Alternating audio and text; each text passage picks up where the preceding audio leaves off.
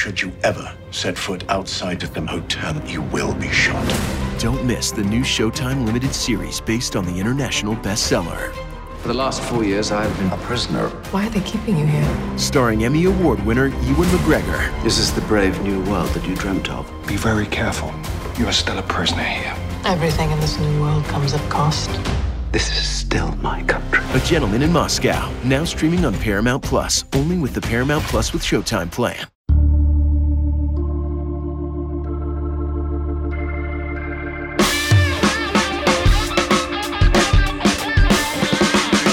It is Wednesday, March 30th, and you're listening to a five minute morning edition of the 24 7 Sports Football Recruiting Podcast. My name is Blair Angulo. I am joined by National Recruiting Director for 24 7 Sports, Mr. Steve Wiltfong. Let's get right into it, Steve. A couple five stars to discuss. Arch Manning visited Texas. Lebbeus Overton visited Texas A&M. Let's begin with Manning, the number one prospect in the 2023 class. How did it go with for him out, out in Austin? Another terrific visit to Texas for Arch Manning and his teammate, tight end and best bud, Will Randall. Um, I think it would be enticing for or, not enticing, but I think it would be exciting for them to play uh, college football together too. They're certainly going through their own process, uh, but doesn't hurt uh, that Texas covets both of them. But for Arch, you know, and and Will, it was an opportunity for them to get to Texas. They got there on Thursday and really see what it's like there as a player. And they attended practice, got to go into some meetings and ask questions and hang out with the guys on the team and continue to connect with the coaching staff. I don't think there's a coach in the country recruiting Arch harder than AJ Milwee. Steve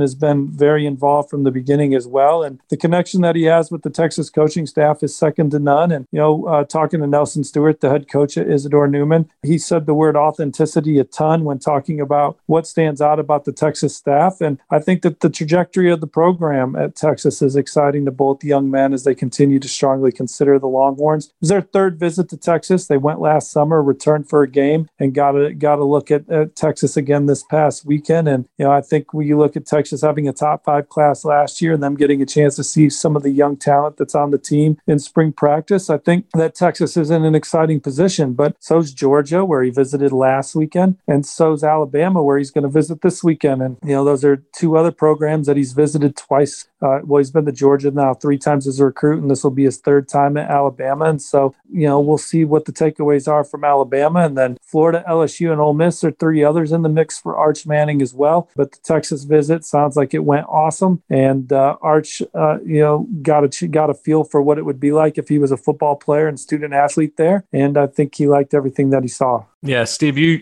in the past you've used the words methodical and thorough to discuss his process. Is there any clarity on on a possible time frame for a commitment now that a couple other five-star quarterbacks in that same class have already come off the board? No, I, and I don't think anyone's squeezing Arch either. You know, Texas isn't even recruiting another quarterback. I think it's pretty obvious that Arch is at the top of the board for Georgia. You know, Alabama, they've had Eli Holstein on campus twice this month. He's also from Louisiana, led Zachary High to a state championship 15 and 0. Um, so it's it's obvious that Alabama uh, really likes Holstein, but they've been invested a lot of time and energy into Manning as well. And he's going to visit this weekend. And, and so uh, no timetable for Arch. I think he wants to go through the next wave of his visits, see, see his top schools practice, sit in on some team meetings, some quarterback meetings, and continue to get to know these schools and, and get to know these programs so he can make the most informed decision. And I do think it's cool that, you know, with Arch, his decision, and I know his, his father, Cooper, said it in numerous interviews in the past, and, and Coach Stewart has reiterated that. And because this is an old school recruitment. And I think Arch is really picking a school where he's going to be developed as a football player and have a whole lot of fun playing football as well and and and, and be around guys that he likes to be around because I think the college experience uh, that everyone in that family had is is one that uh, they loved and and and you know I think Arch is in the family are trying to make a decision where it'll be uh, an amazing four years for the young man. Yeah, so from one five star to another, Lebbeus Overton previously in the 2023 class is now reclassified to 2022 and taking some official visits, made it down to College Station to check on the Texas A&M Aggies, a school that has already garnered a couple crystal ball predictions. What have you gathered, Steve, about Overton's time down at Texas A&M and, and the Aggies' chances to, you know, try to close the deal on, on one of the best defensive prospects in the nation?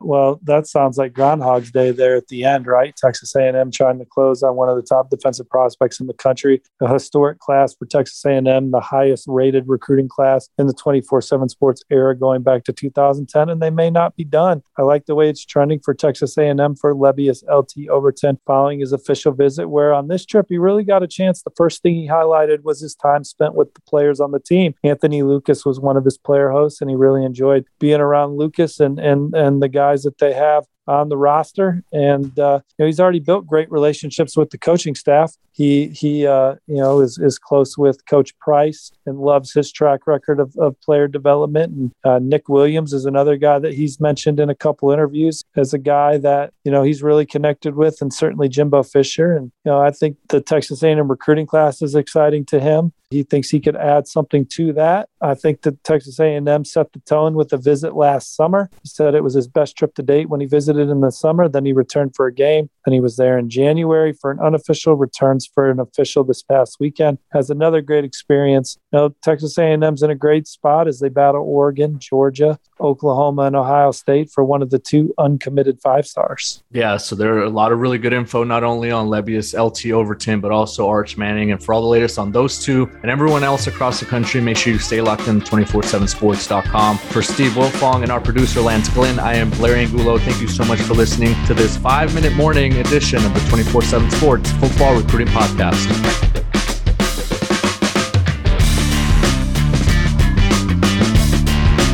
You can now relive the best moments of the UEFA Champions League 24 7.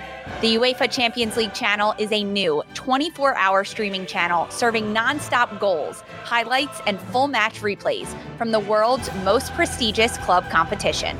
Reminisce on your favorite moments, legendary players, and brilliant goals with the UEFA Champions League channel, streaming around the clock on Pluto TV and the CBS Sports app.